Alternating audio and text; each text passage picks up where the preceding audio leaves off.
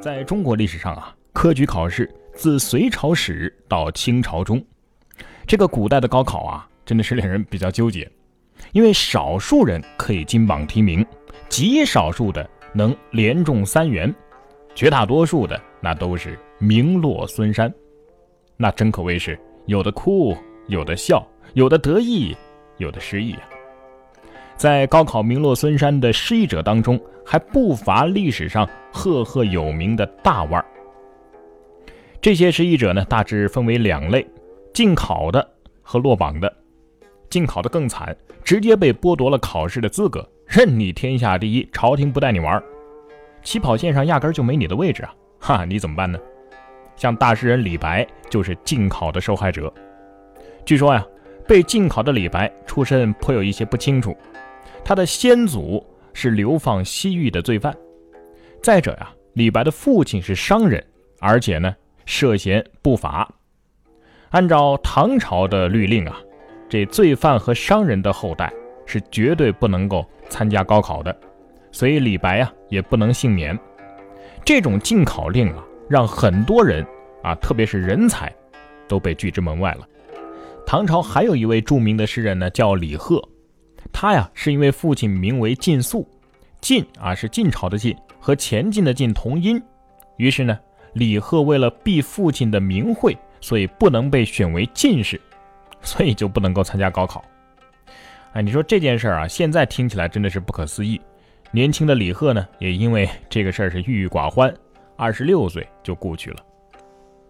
唐朝的另外一位大诗人杜甫，他高考的命运啊，与二李不同。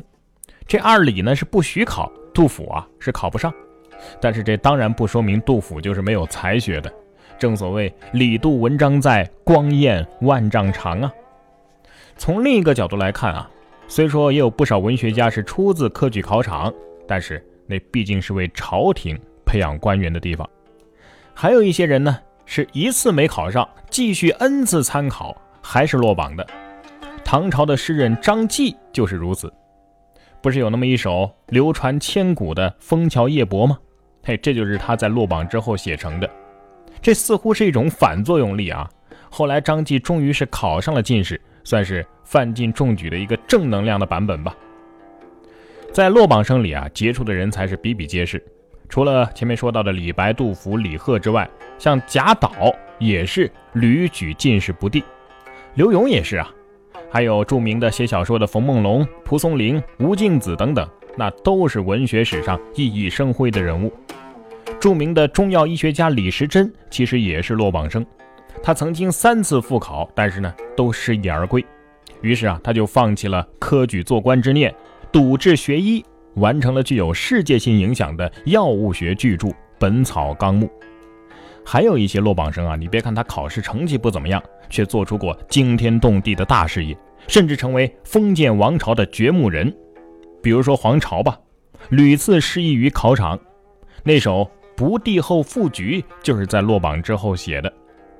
同样是落榜，张继呢选择了复考，但是黄巢没那么好的脾气，索性揭竿而起，我花开后百花杀。更有意思的是啊。曾经考上了进士的优秀生皮日休，居然成为了落榜生黄巢手下的幕僚。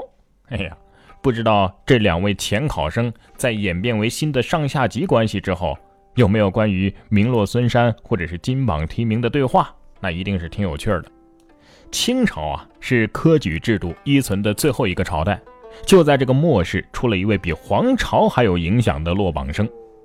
倘若考场过关呢，那这个人肯定只是当个小官，按部就班的混日子。近代的中国历史呢，可能就会改写。可惜的是，历史没有如果，没有可能。这位考生屡试科举不中之后，便如他的前辈黄巢一样聚众造反了。嘿，这位啊，就是洪秀全。倘若以科举来划线，那太平天国的骨干洪秀全、冯云山、洪仁，那都是落榜生。而他们的对手曾国藩、胡林翼、李鸿章等人，那都是进士出身呢。说了这么多落榜，咱们说点高兴的事儿吧，那就是高中状元的大喜事儿。在古代高考当中啊，如果能够考中状元，那真的是天大的幸事。说起高考状元呢，通常大家都会认为这考第一的那当然是学霸了。学霸顾名思义就是学业的强者，多数人都是羡慕嫉妒恨的态度。很多的家长呢也都耗尽心力的想把自己的孩子培养成学霸。可是，在古代啊，学霸这个词儿可不是什么好词儿，那是个贬义词，指的是学中恶霸，多指那些秀才当中啊品行不端、行为恶劣的人。根据《大明会典》的记载，生源内有刁颇无耻之徒，号称学霸，自缢非为。而状元的称呼呢，是始于唐朝。从唐朝到清朝的一千三百多年当中，一共举行了科举考试七百四十五次，有据可查的文状元一共是录取了六百五十三人。在这些状元里边，很有一些非常好玩的另类的状元，比如说什么呃鸭蛋状元。饽饽状元，呃，竟然还有抓阄抓出来的状元。明朝万历三十五年的时候，有一个人叫黄世俊，那年他三十四岁，想进京赶考，但是呢，家境贫寒，就去找岳父借路费啊。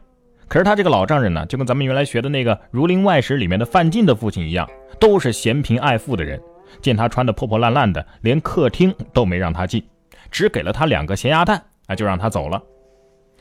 这老丈人虽然说是嫌贫爱富，可是他的仆人呐觉得他挺可怜，于是就偷偷的给他塞了点钱，资助他，让他去试一试。万万没有想到啊，这个黄世俊竟然一举高中状元郎。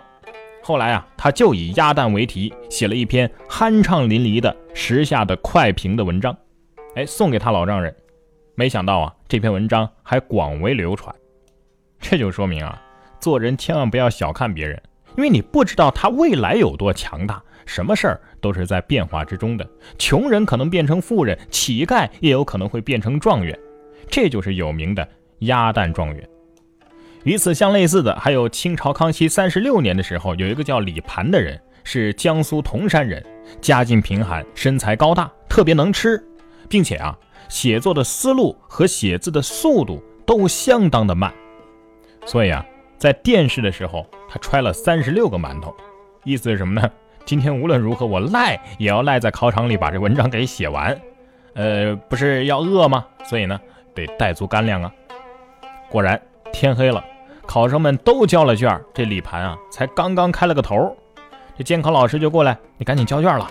他急的是满头大汗啊，声泪俱下的央求主考官说：“ 学生毕生之业啊，在此一举。”请大人千万不要催逼，容我慢慢写完。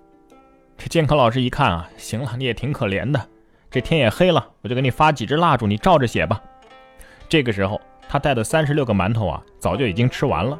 于是呢，他还厚着脸皮要了几个馒头，挑灯夜战，一直写到深夜才交卷。